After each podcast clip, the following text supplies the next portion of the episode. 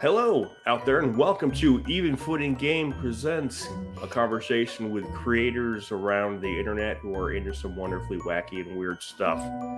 I'm your host, Jason, the creative director for Even Footing Games, and I am thrilled tonight to be speaking with our guest.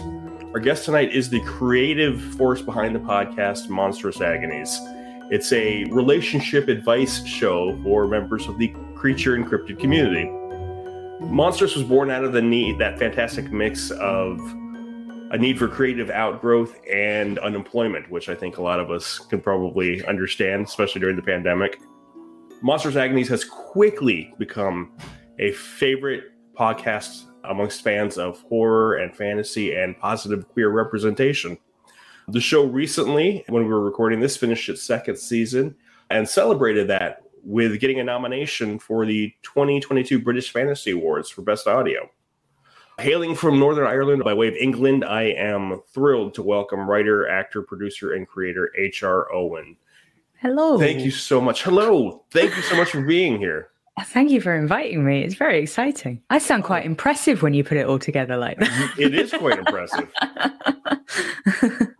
so the way I like to set these up, HR, is is just a sort of a you can call me hero. I usually Hero go by hero. great. Yeah. hero. Let's go by here.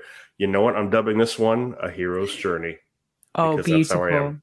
Mm. Yeah, that's that's just Yeah. the type of. You'd think I'd have heard every variation of that joke, but I, haven't. that That, was that was No. new. Yeah. Yes, Yeah. Usually people start singing at me. I need a hero. Yeah, yeah. I'm sad I missed the opportunity there. Yeah. Uh, so, hero, I found Monstrous Agonies during the pandemic, especially the shutdown in the U.S. because you know that's Mm. that's where I'm, and I needed.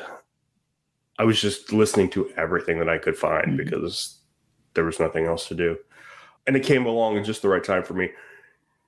I'm guessing it came along at the right time for you. Can you can you tell us a little bit about how Monsters came to be? Yeah, so I I have had a lot of different jobs in different industries. So Mhm. I did my undergrad in theology, then I worked at a peace center for 2 years, then I did a masters in history, then I worked in a toy shop, then I worked at a community funders, and then I was accepted onto a, a grad scheme at a big publishing house in London.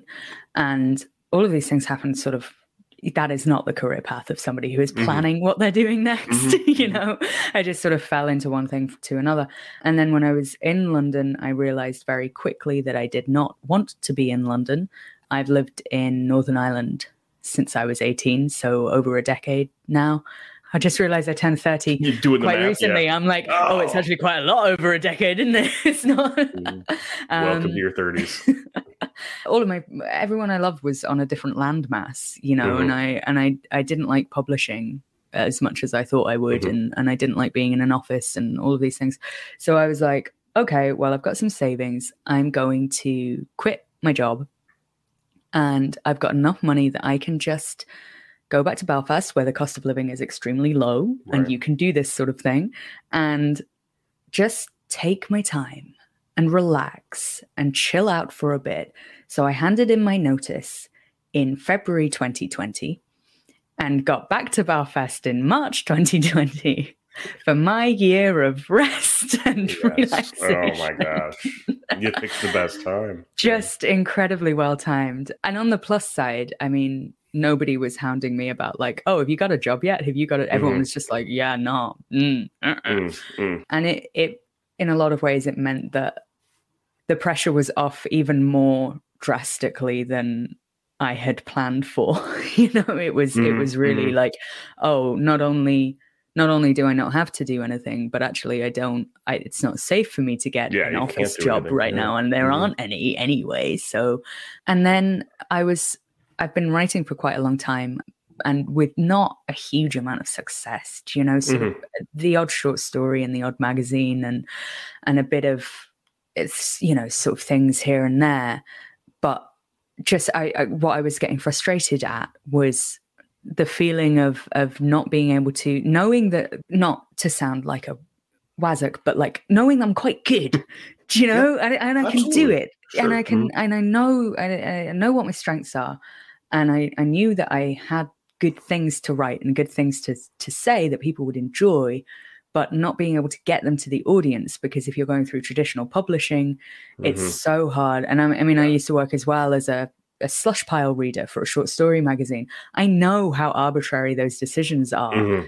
you know i know that it could just be that you got the slush pile reader who doesn't like monsters or right. who has just read three other vampire love stories and yours is just another one you know is that a genre or, is that a thing yeah right? really but like you know you i know how how arbitrary that is and and so i started thinking like okay well what can i do that is going to get my work straight to the people who are mm-hmm. who are going to want to be consuming it and and podcasting i think is really unique, especially audio fiction, I think is yeah. really unique as a as a fiction medium because you you get straight to your audience, but also it's the norm actually. It's mm-hmm. you know, it's it's yeah. absolutely the norm for people who are fans of audio fiction to listen to first time indie podcasters recording on their laptop and just yep. try, yep. kind of try and make it sound okay, you know, and that's normal. Whereas self publishing is, you know, great and fantastic, but it's most people get their books from a bookshop. Yeah. You know, most people get their music from the radio or from Spotify. And if you're not in those places, you're not going to get discovered. Mm. Whereas audio fiction, you really can just walk in and go, Oh, I've got a podcast. And people go, Oh, cool, what's it about? Let me listen. Let's let's give it a go. So yeah, that was that was kind of the thinking. And a lot of the decisions about the format of the show mm-hmm. were about Uh, the fact that I'm one person who doesn't really know how to make a podcast, trying to mitigate that as much as possible. So you're one you're one person in the podcast, and if you haven't listened to Monstrous Agonies yet, I implore you to go out and do it. the the The premise of the show is it's a pretty much life and romance advice show for members of of the creature community. It's it's a hidden on the dial where normies can't get to and so it really kind of feels like you're listening into something that that that might be hidden from you normally what was you are one person figuring this out as you go hmm. was that set up the idea that this is kind of both the actual show and then a little like what happens when the record is still playing the recording is still going but the the, the broadcast is off mm-hmm. was that born out of not quite knowing how you're doing because it it feels at parts, especially in the in the first few uh, episodes in the, in the early first season, that it's like someone's not quite familiar with the engineering board. The whoever is is is doing the sound engineer for the presenter yeah. and for the show, and they're kind of figuring out, oh, should I shut it off now? Okay, yeah. So there's a little bit of that in there, which is very mm-hmm. charming. Is how much of that was kind of planned in, and how much of that was just you figuring out what you were doing.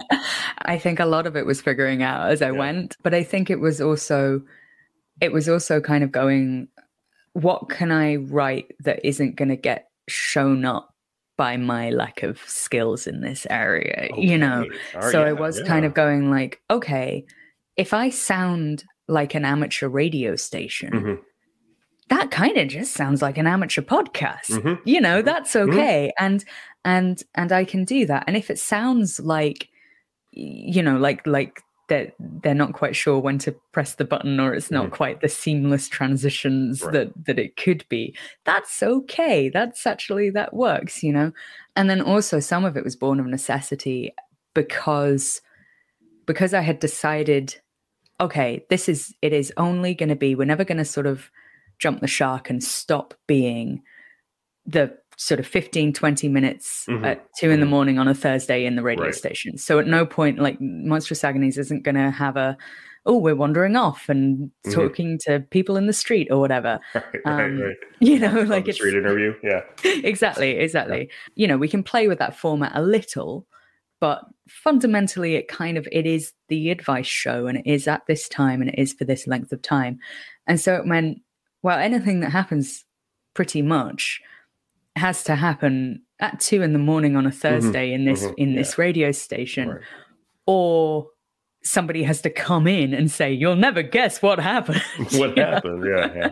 and so you're kind of trying to minimize the amount of awkward exposition of Mhm. like, my goodness, uh, just outside there's a dragon and he's really mad about it, and you'll Right, never right. guess, you know. And you're trying to avoid that, so it does mean we've got the character of Mab who it comes in much more in season two, but Mhm. she she sort of just bursts into this to the Right, studio and starts talking. And that works for that character, but I feel like if we had a lot of characters, you'd struggle with that because you'd be going, Mhm. well, surely not everybody is personality wise sort of inclined to walk in while somebody's on air and just start talking Right, at them. right, right. So, yeah.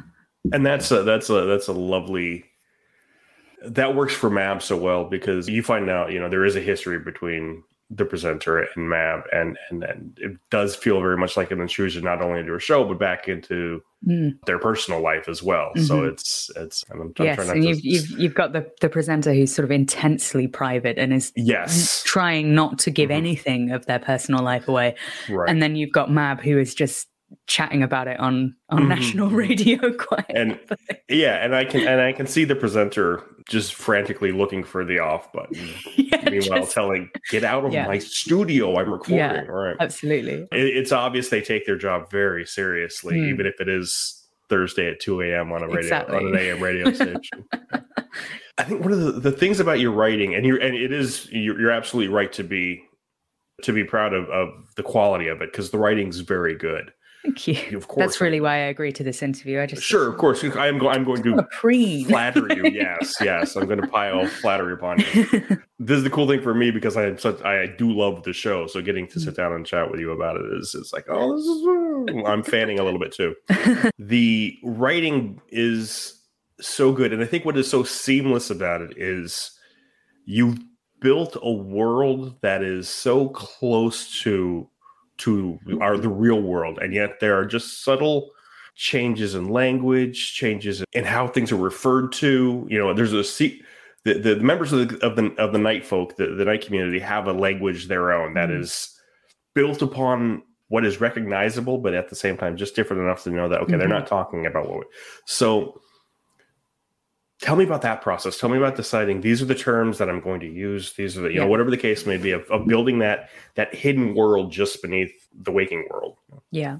It was actually something I was like slightly worried about when we first started because I was like, you know, it is riffing on a lot of sort of social justice language. Mhm. Very and much. I, I had a bit of a worry that people wouldn't get that this was someone in that making fun of their own family, teasing Mhm, a little. mhm, you know, when you Yeah. say, you know, the vitally challenged, I'm not making fun of the idea of using inclusive language. It's Mm-hmm. just, you know, and so I did have a little concern that people wouldn't get that it was teasing, Mhm. not mocking. It's Right. the, you know, it's it's a bit of sort of sort of jokey stuff. And I think also like in terms of where those phrases came from, like I really wish that there was a really cool answer. I just think it's funny. I just do the Mhm. ones that I think are funny for the most part. yeah, that's that's, that's Um, perfectly reasonable answer. yeah and you kind of feel it out as well like you know i'm i'm trans and non-binary and there are so many words about what i am and how i identify Mhm.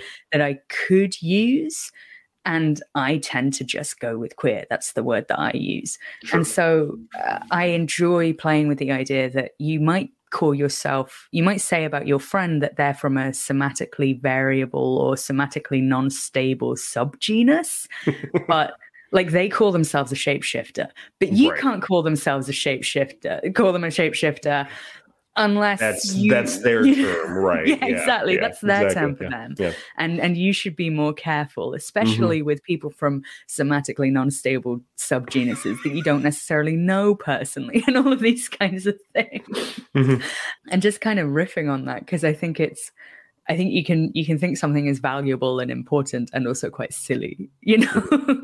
Right. and you go, yeah, it, this is important, but also it's a little bit silly. And one of the big ones for monstrous agonies is the word monster, which is contexts where there was one character who worked with a, a sapio. Sapio is the word that we use for kind of humans, but mm-hmm. because you've got this blurry, you know, a witch is a member of the creature community or, or Right. is, you know, considered to be an, a night folk person, but is also still human. So you mm. kind of yeah, there's Yeah, a, there's a they could pass in a sense. Yeah, exactly, yeah, exactly. Sapio seeming is a is a phrase that That's has right, come that's up a couple is. of times. yeah. And uh, yeah, so so there's somebody who works with a Sapio colleague who has a mug that says, "I'm a real monster before I've had my coffee," Mhm. and they're just like, "I want to eat him Yeah. alive in the middle of the office. Like, I hate that. And then you've got in one of the bonus episodes, we do like a history of monster punk. And the fact that it's monster is actually important because it's it's riffing on queercore, it's riffing Right. on, on you know, It's reclaiming the term. exactly, exactly. yeah, and the, yeah. the the interviewee on that uh, episode calls themselves a monster and calls their friends a monster really, really explicitly. And that's really fun. And there's other characters who really, really shy away from it and are like, I don't, nope, that's not reclaimed for me. That makes me super uncomfortable. Yeah. And it's just sort of reflecting the diversity of the different communities that are kind of being represented in the show you know any any- Sure, i mean sure. any- so many so many communities have identified with monstrosity and been identified with monstrosity Mm, and that's not just queer people it's you know it's across the board if you're marginalized Right, somebody it's- has monsterfied you it's Um, the idea of otherness. Yeah. yeah, exactly, exactly. And I think it was important to me to not make that homogenous and go, Mhm. yeah, no, not everybody feels the same because they don't. There's no Right. rules here. You just listen and be kind. That's the rule. That's you know. So that was a slightly waffly answer, but that- no, that was that was great, and, and it's such a it's such a simple rule too. You know, you just be kind and and, and be willing to listen. Mhm. As a as a, a straight person, as as a a cis white het run of the mill, you know, it took me a couple of episodes honestly to realize, oh, this is this is a metaphor for the queer community. Like I, I was like, oh, how do vampires get on when they meet their in-laws for the first time? Like it just didn't click to me Mhm. and and it and it took me a while to realize, oh, okay, oh, oh, this okay, I I see what what what they're doing now, and this is. It felt like looking behind a curtain, and and the thing that I realized was the relationship advice that the presenter gives. It's all very good. It's all very mm-hmm. well thought out, and it's very universal, which I think is such.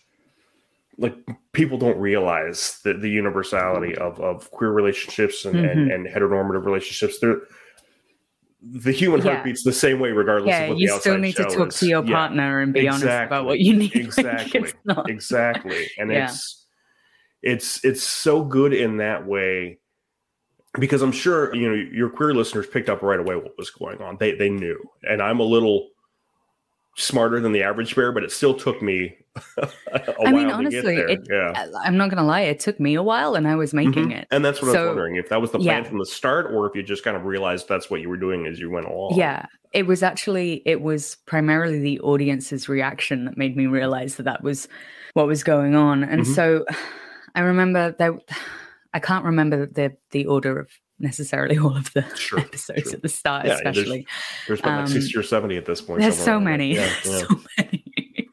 um, but like when I first started writing Monstrous Agonies, I kind of or was hoping it would be a cool horror thing. Like Mhm. I was like, this is going to be a cool horror thing. Yeah. It's going to be spooky. And I was like, I don't really know how to write spooky things. Turns out I just keep writing um, nice things instead, Mhm. and and that's okay.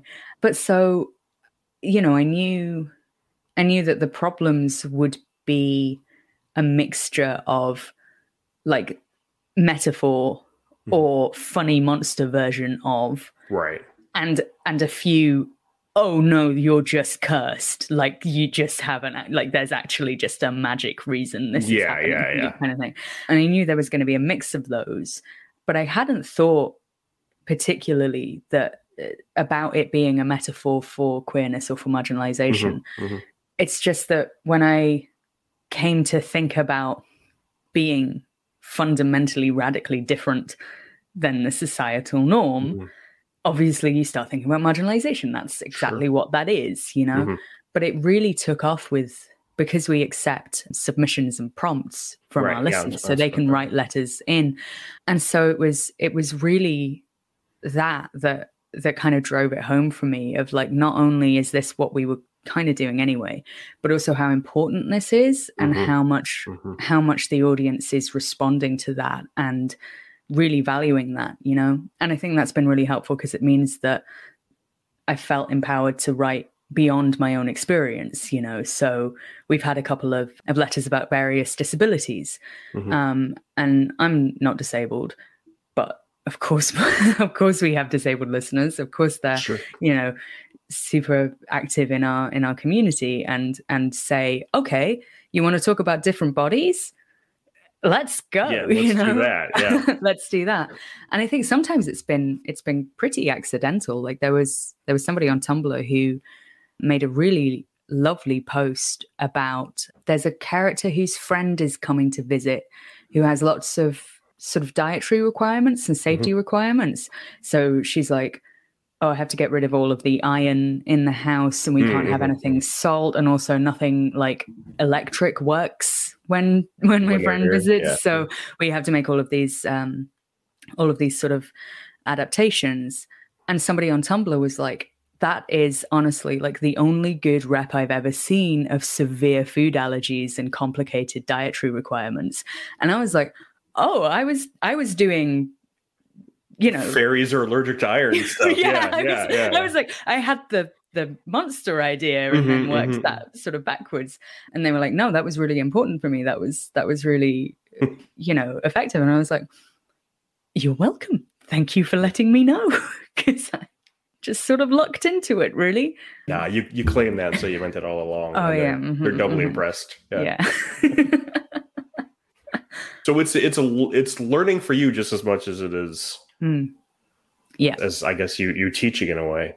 Yeah, yeah, and I think that that sort of loops back into the the question about language as well. Uh, hmm one example that I do come back to quite often is there was a couple. One was aromantic and but not asexual, and the other Mhm. was asexual but not aromantic. I remember that one. And yeah, and one of them needed blood to survive and was feeding on their partner, and then was uncomfortable with the sort of sexual connotations of feeding directly off a Right. off a person, and you know, I tend to when I'm writing, I tend to I'm not going to tell you what kind of monster it is. I'm not going to tell you Right, what kind of metaphor it is. It's like Mhm. you read it, you read it, you can do this. Yeah. I trust Mhm. you. Mhm. And so I would never have written I am aromantic and not asexual, and my partner is asexual not aromantic. I, I just wouldn't have done that right. because that's not my writing style. But this person who made that submission listened to our show and and went, "Yeah, I can do this. This is a safe place for me to say these are the words I want to use, Mhm. and and this is the language that matters to me. And and here's the letter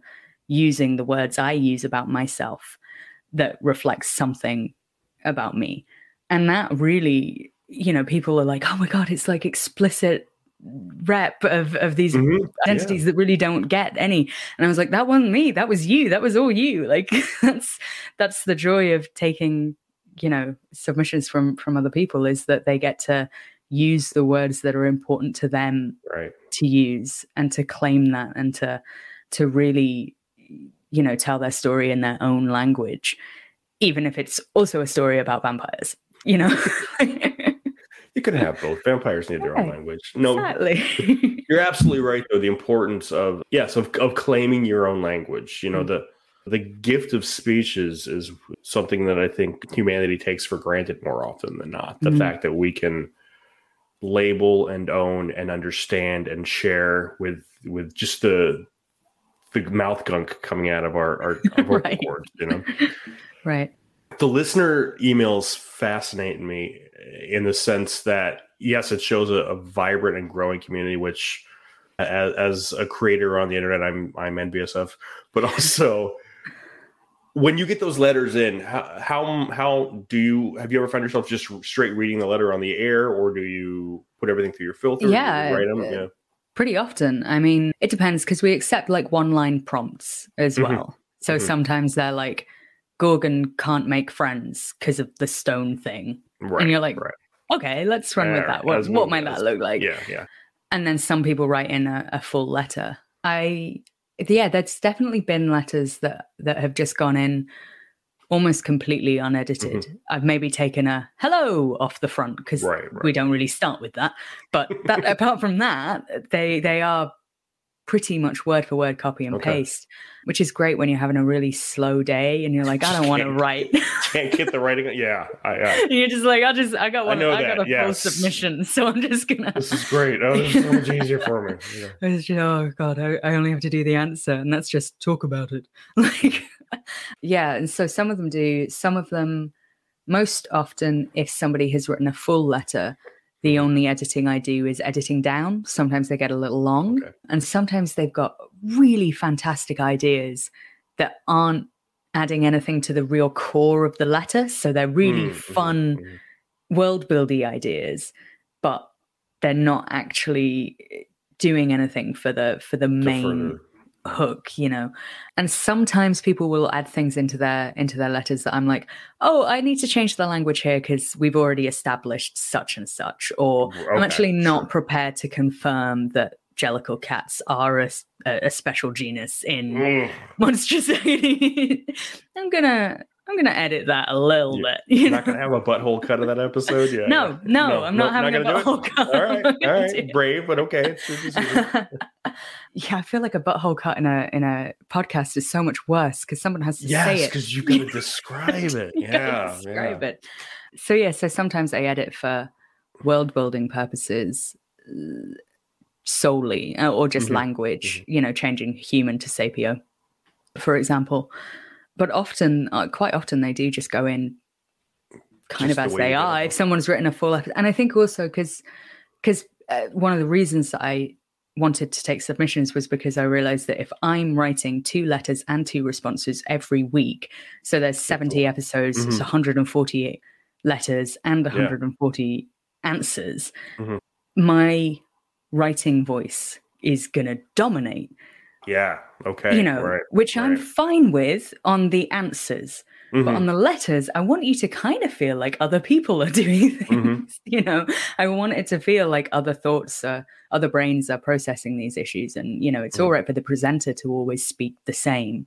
But, you know, by Amber, the the brummy Mongolian deathworm needs to have a slightly different voice than the you know sexy sentient tapeworm or whatever. Mm-hmm. Like they they need to be different, and I and I don't necessarily have the the awareness as a writer to be able to do mm-hmm. that, uh, you know, consistently.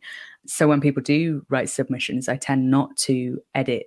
I try and keep as much of their language as possible. Mm-hmm partly because I think that's a respect thing. They've put yeah. the effort into yeah. writing it in their words, and I've asked them to, and partly because I think it makes the program better, you know, to, to no, hear different voices. You know, that makes perfect sense. I mean, yeah, and and it you do get the sense, and I think you're absolutely right that it is not just one person writing. Mm. You know that there is a community listening, both mm. you know to the presenter and to your show. So that's that's smart choice there. Thank you.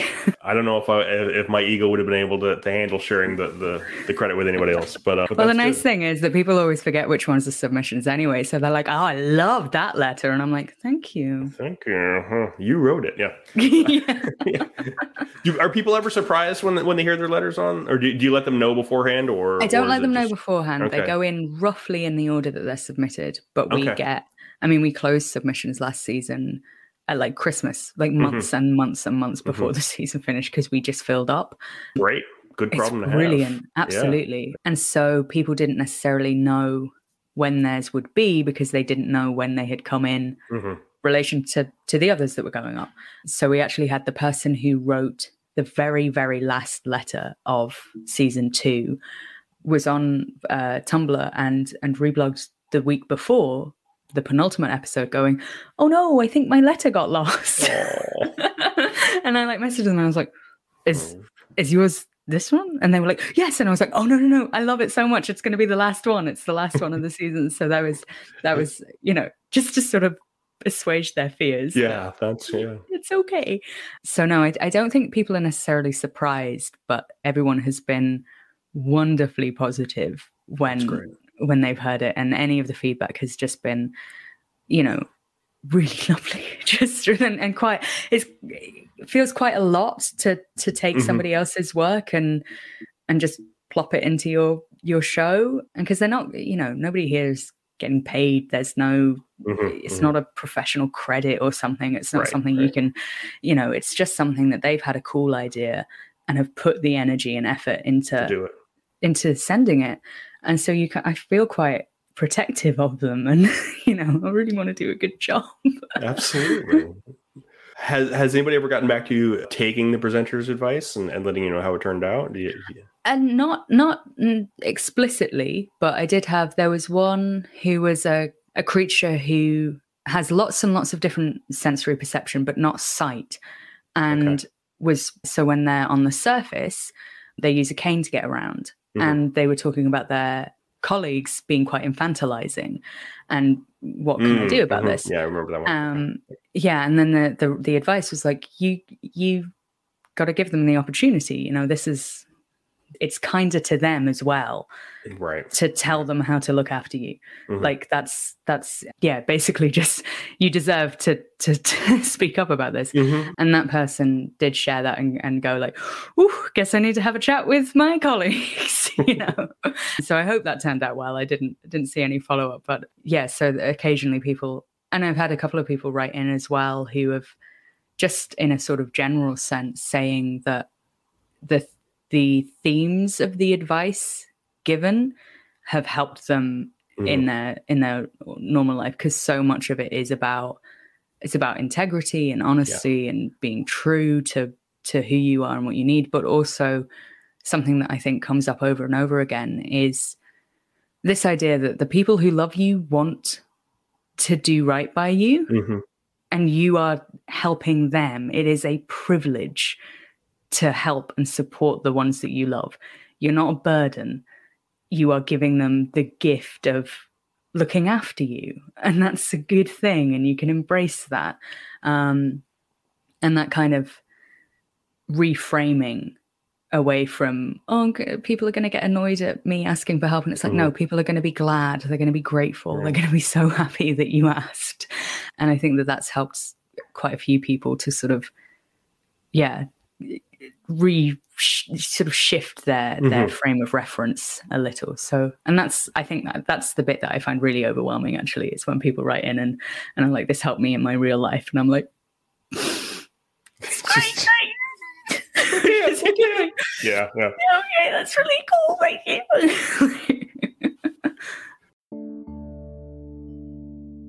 I hope it's all right for me to write to you. Me and my friend have known each other since uni. My family's a bit complicated. I've got this one cousin, is an obligate carnivore. Situation is being complicated by her thrall. My girlfriend is from a different genus to me. I say no neighbours. There is one. I've got lots of friends who are creatures. Which Muppet is the sexiest? And I wish I could tell you I didn't see the mushrooms until it was too late, but I'm so lonely. Time's a bit weird here. Rubbing themselves clean, their arms, their face, wiping over every part of themselves. My cabbages. I kissed her under oceans, among the stars. Yuck! And before you know it, it's stop, drop, and roll in the middle of the foyer. Cold, emotionless eyes. There's no sugarcoating it. I died. You can imagine that it's a bit of a sore spot for me. Too bloody weird. I don't want to hurt my friend. I don't want to get the council involved. How can I make amends to her? How do I close this distance between us? Is there any salvaging this situation? How do I stop feeling like this? I'm at my wits' end. But isn't there anything I can do? What can I do? What should I do? Please help. Monstrous Agonies Weekly advice for creatures of the night. New episodes every Thursday. Listen online at monstrousagonies.co.uk or wherever you get your podcasts.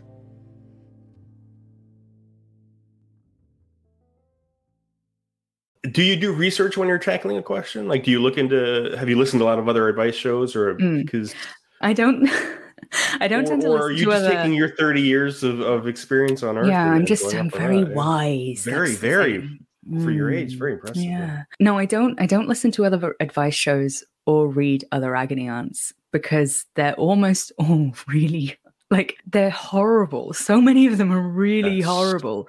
Like That is a so many of them Yeah.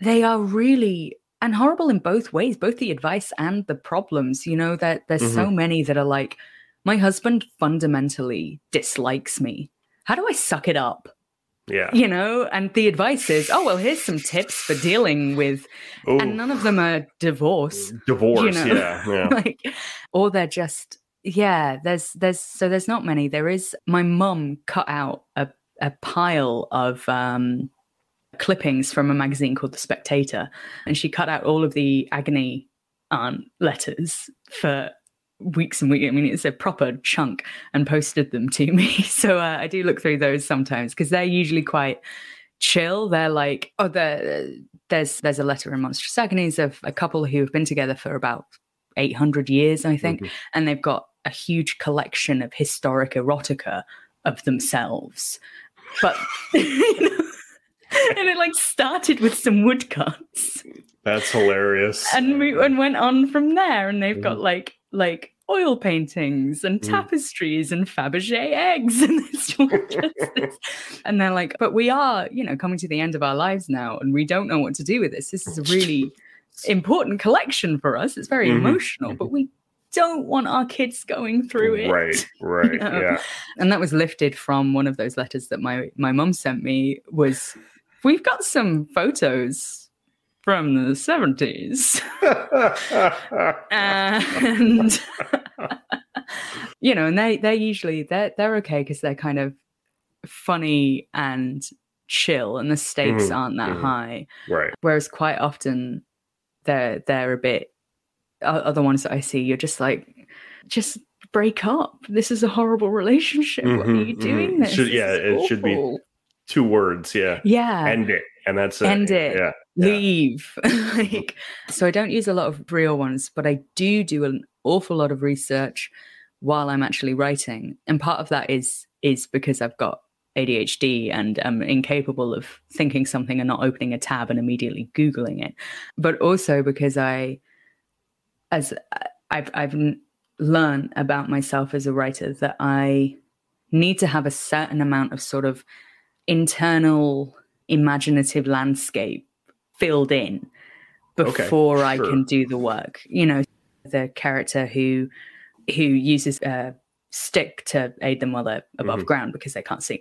So I did like a weird amount of research on creatures who don't have eyes and you know animals that live in caves and and Right. that kind of thing. And it wasn't none of that came in. I didn't write that they were actually one of these real life animals or anything, but it was just to help me kind of build a space that I can work in and know what kind of is in there, if that makes sense. That's a bit yeah. No, that's.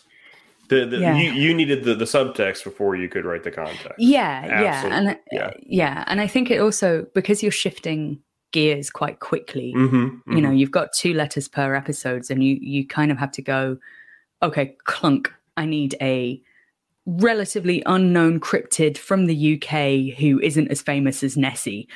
Uh, big cats. Okay, that's cool. We've got you know British big cats. That's Mhm. and then you go, oh, now I've got to wait. Oh, what's a funny historical thing for someone to claim they were at when they weren't? Um, Guy Fawkes getting arrested. You know, and you Yeah, you yeah. need to. I I'm not quick enough to come up with those off the top of my head. I have to I have to go and Google and click Mm-hmm. around, you know, see what's out there. That's why we have the the whole of human knowledge at, at our fingertips at all Right, times, right? exactly. Yeah. How, how convenient for us. We don't have Yeah. to think about stuff. Great. I use it all the time. you you've you've started doing this more and more as the show progresses is to kind of picking different accents and different demeanors for when you're reading the letters was that a, is that was that a conscious choice to sort of show off that you can do different accents or voices or was it more just to to say that I can do them. It's more that I will do. well, yeah, I mean, hey, you, you you're you're coming from the untrained ear of an American Yeah. here. You know, if, if, if I can differentiate between yeah. South and North England, I'm happy. You know, It's- Right. but, uh, yeah so that that was less about sort of stretching my acting chops and more Mm-hmm. about well there's a lot of letters we've got i kind of need them to i think i also got i'm not I, Hmm. A lot of people who are in audio fiction Mhm. actually come from other theatrical backgrounds. Yeah. Like a lot of them Mhm. have come through the stage, or Right. I mean, even i- you know, tabletop RPGs are a really underrated form of amateur acting. You know, Oh, like people, yeah. it, it's a hundred percent. the, the most know. popular show is all cartoon voice actors. You know, yeah, Right, that's- exactly, yeah, exactly. they've, they've come Um, from, from outside. Absolutely. Yeah, and so so a huge, huge quantity of people from audio fiction are acting a lot or have been Mhm, acting mhm. a lot. I haven't. I'm a writer. I don't. uh, I'm. I was never a stage kid. I was never a theater kid. I was never in the school plays. I don't really like doing that very That much. surprises me, honestly. right? Because you Like- feel so natural. Yeah, yeah. it just doesn't it something about it just i think i get i get so embarrassed and i Hmm. just can't let go of that and relax into it and you know and i know sensibly that you're going to look more silly if you kind of half do it and don't really Mhm. care and you're going to look better if you just go absolutely like chew Right, the you go into scenery it. get it Yeah, done Yeah. but it took me i still have that in me to to just go like i'd really rather play a tree i'd really rather just and i think one of the reasons that the voice acting gets a little more diverse as it Mm-hmm. goes on is that i relaxed and i There got less embarrassed and i realized that actually when i did the texan werewolf nobody wrote in and was like that was awful you know they were like yeehaw look at you go i'm like yeah okay you know and, and It was fine. It was fine. It was a good effort. it was a good effort yeah i feel like i should have just gone to town and done the full yeehaw like just really leaned into it. Yeah there is the um the yeehaw I know enough people from Texas that would have been yeah perfectly spot on. Yeah. yeah. well that's They're the also thing leaning into it. because the thing is that there's i was talking to a friend from texas about this actually where i was like i don't ever want to sound like i'm making fun of anybody's accent Mhm.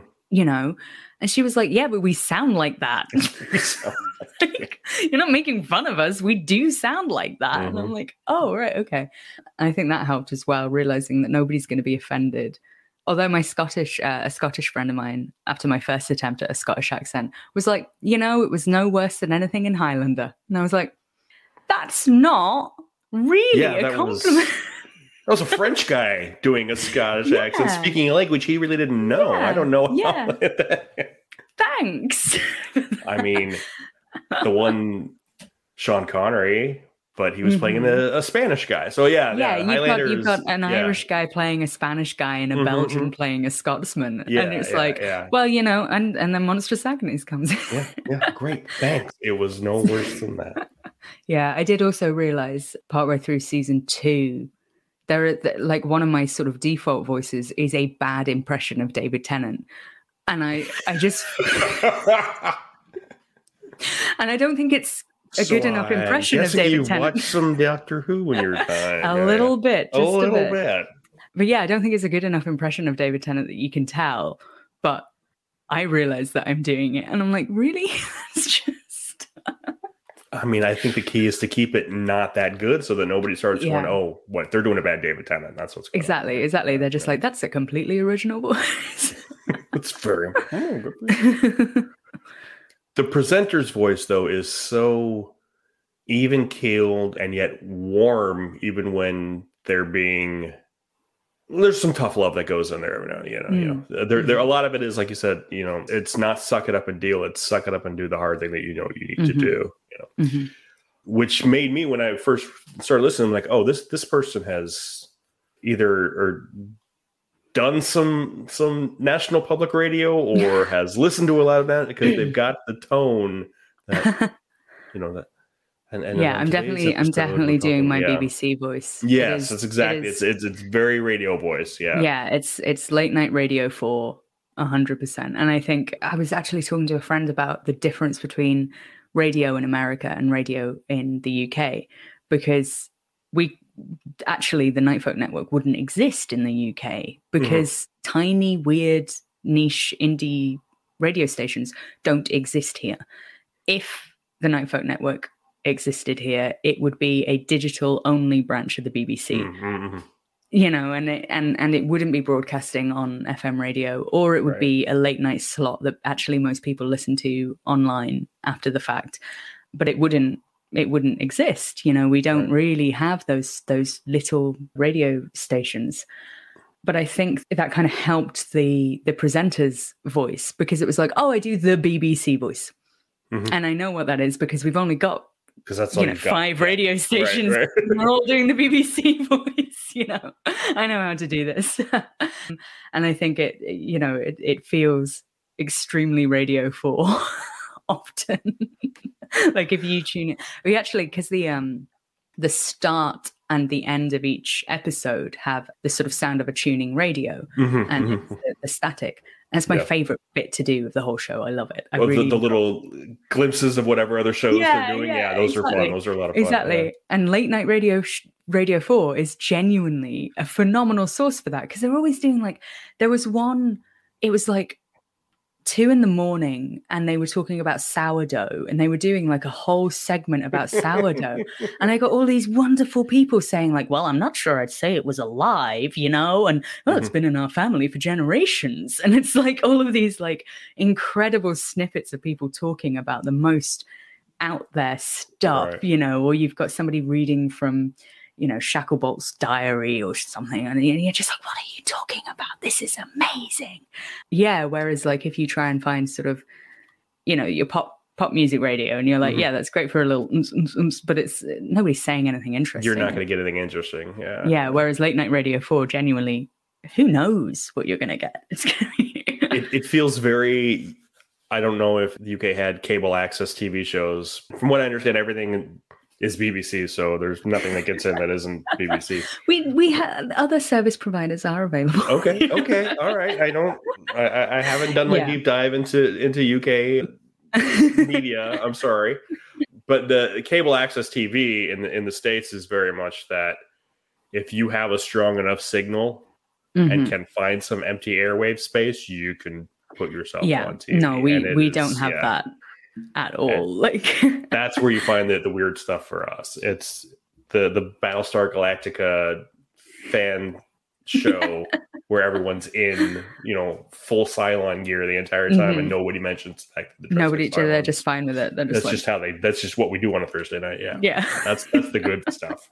You don't find that so much anymore in the states, just because everything is. Everybody has to own everything now. You know, there's no. Yeah, we're running yeah. out of free space. Yeah, You know, and I that- suppose I suppose uh, a lot of that stuff is going online now. I mean, why would you? absolutely, absolutely. You can reach a bigger audience if you do that on YouTube or you do that on Twitch. You know, Right, and right. I think right. podcasting. It's really interesting trying to explain fiction podcasts to Mhm. people who really only think that podcasts are one thing, and you're Yeah. going, it's radio plays. Everyone Yeah. else is talk radio, and we're doing radio plays. That's the only difference. We're just doing it online. you know? for a, a wider audience and a more specific audience. And I think I think you're absolutely right when you say, yeah, you know, the podcast community, the podcast sphere is probably the most open as far as what you're going to find because there's no regulations. Mm, But it's also because it's safe for a lot of people. Monsters is a huge queer positive show.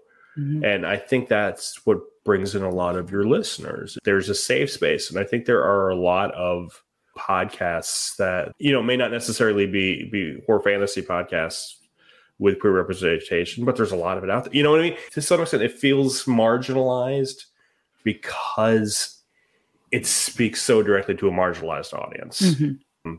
Mhm. And I no, I and- agree, and I think it's I think it's no coincidence that.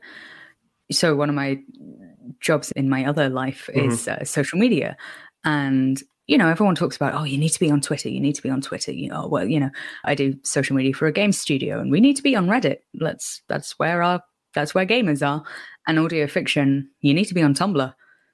That's that's where audio fiction Mhm, listeners are en masse, and it's I'm because. Yeah. Oh yeah, no, seriously. like Tumblr is like, you know, Twitter is where you talk to your colleagues in the industry, Mhm. but Tumblr is where you your listeners are, where your actual, you know, the people who are right. making fan art, who are engaging in your in your work, and who are even you can't do porn anymore. I mean, they're oh no, they they find a way. it's still there. They found a way to get around that. Yeah. That's good. That's yeah, yeah. you know, but that's that's where they are. That's where they're engaging, and I don't think that that's any coincidence because Tumblr has also for so long been an incredibly gay corner of the good. of the internet. Yes. and it's it is- fascinating. Yeah. Yeah, I mean, so much of it is about anonymity. You know, it's one of the Mhm, last mhm, social mhm. media sites where you are completely anonymous. Yes. actually, and there's no, there's no algorithm. There's no expectation that your profile picture is you or that you've Mm-hmm. got your real legal name as your username. It's you just sort of scurry in there and roll about in the weirdness for a bit. when you have a medium that has an incredibly low barrier for entry, you can make a podcast on your phone. You can just do that. You know, we're all carrying around with us microphones that are better Mhm. than people who were making radio with, you know. And naturally that means that that creators who would otherwise find it difficult to break into the sort of mainstream Mhm. or difficult to get past sort of, you know, the sort of gatekeepers or who are telling stories that don't fall easily into Those kind of categories you're like yeah i've got a trans character but they're fine about it they're not actually miserable and they're like oh well we can't sell that so Right, right, or, or we don't even really make it a thing past the yeah, person. Yeah, it's yeah, just yeah. like literally Yeah. it comes up once in passing uh, and like trying to get that kind of narrative Mhm. uh, past you know heteronormative Right. cisnormative editors and and marketing teams and Mhm. so on is incredibly difficult and and you don't have that in podcasting and so you have i think in fiction podcasting because welcome to night vale was our big one yeah, that you know that was yeah. With That the, was- the, reveal that he was gay was just like, oh my god, I did. It just yeah it came out of nowhere, but it wasn't a big. but it wasn't and it was Yeah, it was yeah. consistent and it was yes, and it was didn't feel normal shoved. Yeah, yeah, right and and the fact that Yeah. welcome to night vale specifically was the fiction podcast that other people It who don't listen yeah. to fiction podcasts Mhm. have listened That's to the one I and know. it's yeah, the one and the fact that our biggie you know our kind of Mhm, you know lord of the rings to fantasy kind of kind of moment was about a gay man love to hear that. Yeah, yeah. Was was about a gay man and written Mhm. by a gay man and, and you know Mhm. and that that i think fundamentally shapes the landscape Yeah. and so you've got all of that combining and you've got tumblr being a a very very gay part of the internet and Mhm. also where fandom is where Mm, it's mhm, it's mhm. normal to post your fanfic and your fan art Right. and to to go i just want to talk about this one guy from this tv show who i think's really cool and just do that for years and that's that's normal that and, And, so you'll have an um, audience, and people will comment. yeah. yeah, yeah. yeah you'll post another picture of that guy from that one Mhm. tv show and everyone will go we do like that thank you yeah. that was great. we are fond of him. Um, I think all of these things combine to make, you know, audio fiction and Tumblr Mhm. kind of like, you know, chocolate spread and peanut butter. They're just like goes together so they just oh, it's so good. do you feel like they are are kind of a, a, a- bastion or is it a wave is this uh, are they the inclusiveness in tumblr and podcasts are they going to be where we go from here know? yes, I think I think we've got a long way before mainstream media gets to where audio fiction is Mhm, in terms of representation. sure you know, I think we see, let's take queer representation as one example because it's Mhm. quite cool now actually and you can Yeah. put you can make your you can make your characters trans you can make them gay Mhm. that's cool you still have relatively few sort of models for what that can look like you know so you can have a trans woman but only if she's got a certain kind of story and a certain kind of role.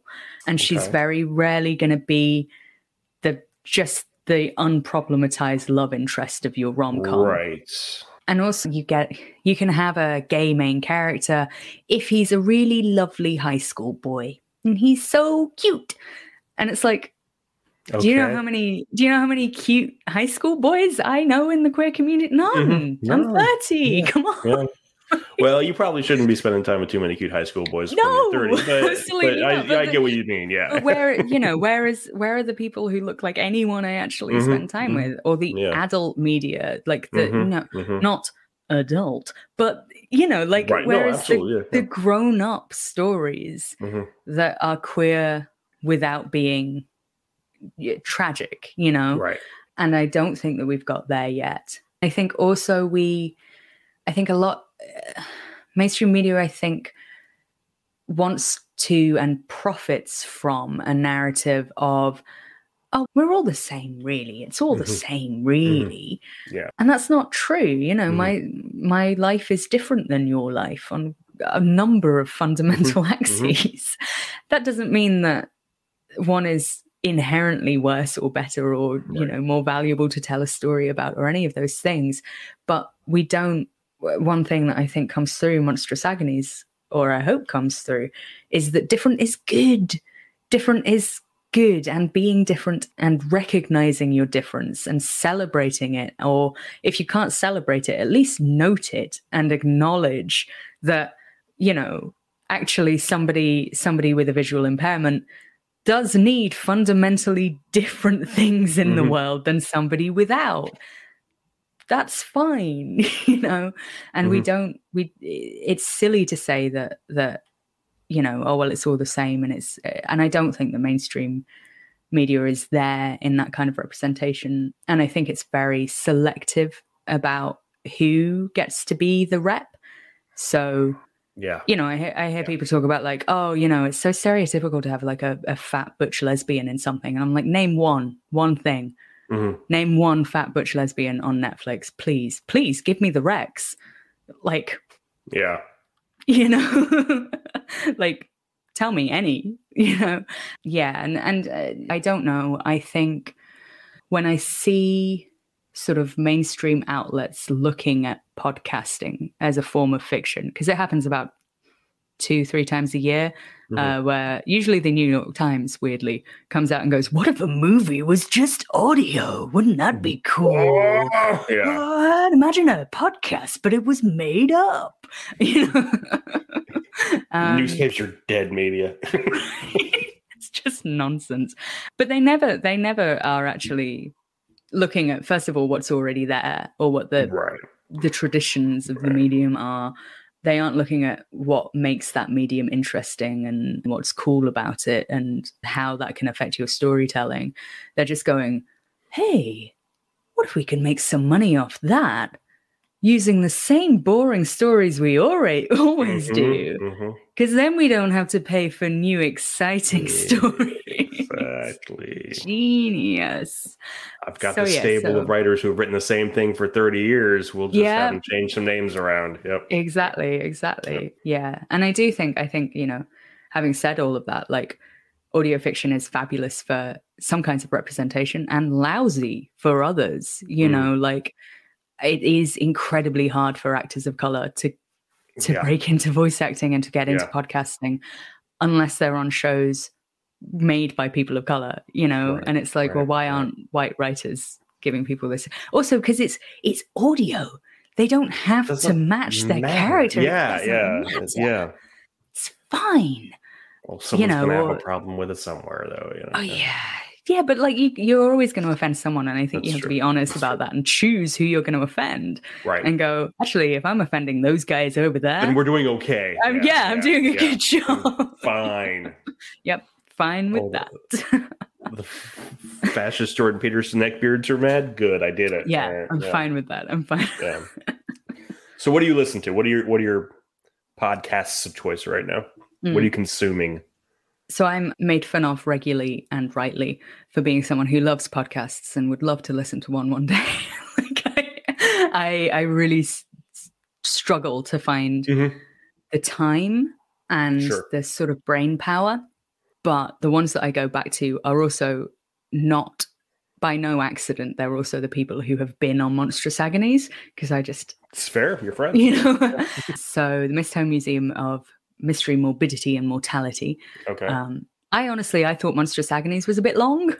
then, clocking in at 20 minutes an episode. Yeah. yeah, yeah. But the uh yeah, Mistholme is is a fabulous podcast. It's the premise is that you're listening to the audio tour guide Mm, of a museum full of supernatural objects. okay. Um So and there's 10 minutes Yeah. snippets. Yeah. yeah. they are. And so I think one of the it's no surprise that it's one of my absolute favorites because it's got one narrator. It's got two stories per episode. Each episode is about 20 minutes. And I'm like, Hmm, wow. sounds familiar. All right. why is this exactly what I love? but it's absolutely fabulous. And Dom Guilfoyle, who makes the show, they were actually in the second season Monstrous Agonies um, Okay. as the CEO. So they they play Okay. our right. our baddie. Yes. yeah. And then uh, Neighbourly is a podcast made in Ireland. So I live in Belfast, which is in Northern Ireland, Mhm. and Matty, who makes Neighbourly, lives in Dublin, so the south. So we have like all island podcasting, you know, The two solidarity, but beef. Yeah, yeah, exactly. pretty much, pretty Yeah, much the 2 mhm, podcasts mhm. on this landmass. You It's a tiny little island. yeah. It's a tiny little island. So Neighbourly is it's set on a street called Little Street, and each episode goes behind the door of a different house on Little Street. Okay, I know this one. I listened to this one. Okay. Yeah, it's fab. yeah, it's, it's fab. really good. Really, really like it. And then The Secret of St Kilda blew my socks off last finished earlier this year, I think, actually. So they've had one season and it's Lockie McGregor is a, a con man who fakes his death and runs away to the little Scottish island of St Kilda, where the people there are definitely not a cult. Definitely Right. Not yeah. a cult. um, Like and it's got- situation somewhere in yeah, there. yeah, It has everyone in British and Irish podcasting except me and Matty in. like it's got They'll work in season two. Yeah. yeah. genuinely like because I've become quite good friends with the writers. So I'm like, can you, can you? Where, where's my eh, part? Yeah. Come on, yeah, come yeah, on, I deserve it. I yeah. got the jumpers. I can do it. this is going to be amazing. So yeah, and it's it's absolutely phenomenal, really incredible. And then the Silt Verses as well would be my I'm I'm working on talking with uh, John and Muna to have, have Oh, on this show. amazing! Yeah, yeah, yeah. amazing. The That- is one that I'm. I'm always like. The thing about podcasts is so often you're like, is this massive or is this just incredible? And so I'm Yeah, always yeah. surprised that anyone isn't listening to the Silt Verses. Right, 'cause it's amazing. It's amazing. It is. It is. And talk about like really understanding what your medium can do for you, you Mhm, know, and and mhm, really mhm. leaning into that. It's just Yeah. incredible. The stuff that oof, yeah, some of those episodes. yeah. and Just the, the I, I, their world building is is exactly like some some we we manufacture our gods now in factories. It's- Wow, what? Yeah, it's it's so yeah. so yeah. I will. I'm that I'm looking forward to, to sitting with down with them because that's Yeah. that and and I am in the skew is also really good too. But Mm, they I haven't listened to that one yet, but That was their first podcast. Mhm. It's, it's it's quite good. It's more of an anthology, but Silt Verses they've really they they they're nailing something. That is oh yeah, it's phenomenal. good. it's yeah, phenomenal. it's so good. Yeah. yeah. I remember I was listening to it while I was. I had a lot of baking to do. Mhm. uh, Just a very intense Sure. baking weekend. Yeah, Every so a little. I every year I make my partner a really elaborate birthday cake. Well, that's Yeah, Sweet, so it's yeah. it's really fun, and it's and I really really love doing it. But it's always just this like weekend where I'm just taking Mhm. over the kitchen. Everything's covered in flour and icing sugar and food coloring, and then I come forth with Padme Amidala as a biscuit, you know, or whatever it is. And so what a I, couple of nerds. yeah, it's true.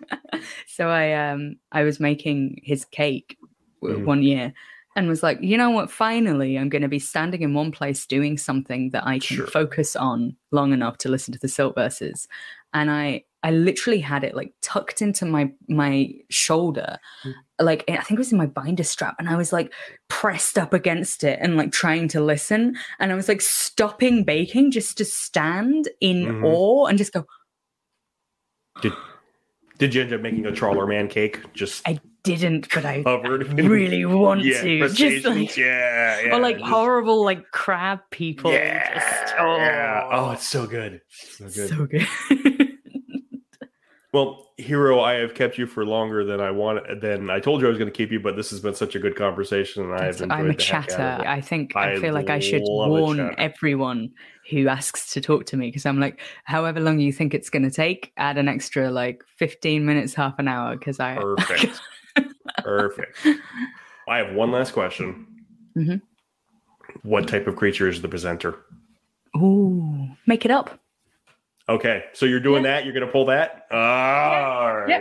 That's why I pull every time. Every time Any, people anytime me anybody asks you, that's your pat answer. Yeah, I'm like, do yeah, you know? whatever I mean, do you you want. have an answer of your of your own? No, Haven't about it?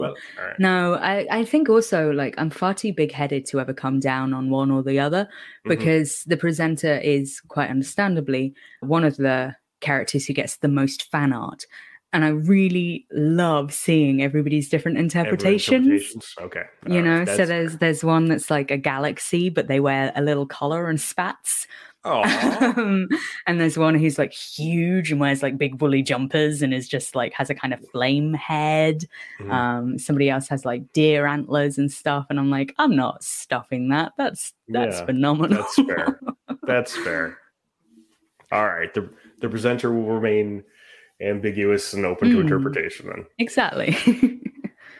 My guest has been Hero Owen. It has been an absolute delight. They are the creator and driving force behind Monstrous Agonies, a podcast for the creature community on the Night Folk Network. I have had such a blast talking with you, and I am so glad that we got a chance to sit down and, and chat. And please, please, please just keep making the wonderful, wonderful show that you're making.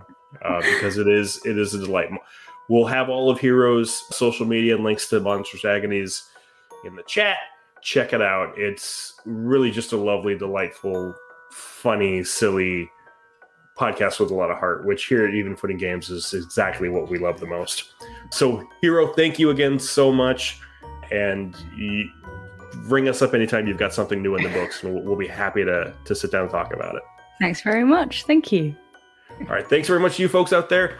Check out our, our social media. We are evenfootinggames.com. Babies and Broadswords is still out. Keep an eye out for new modules that are coming our way, and we'll talk to you next time.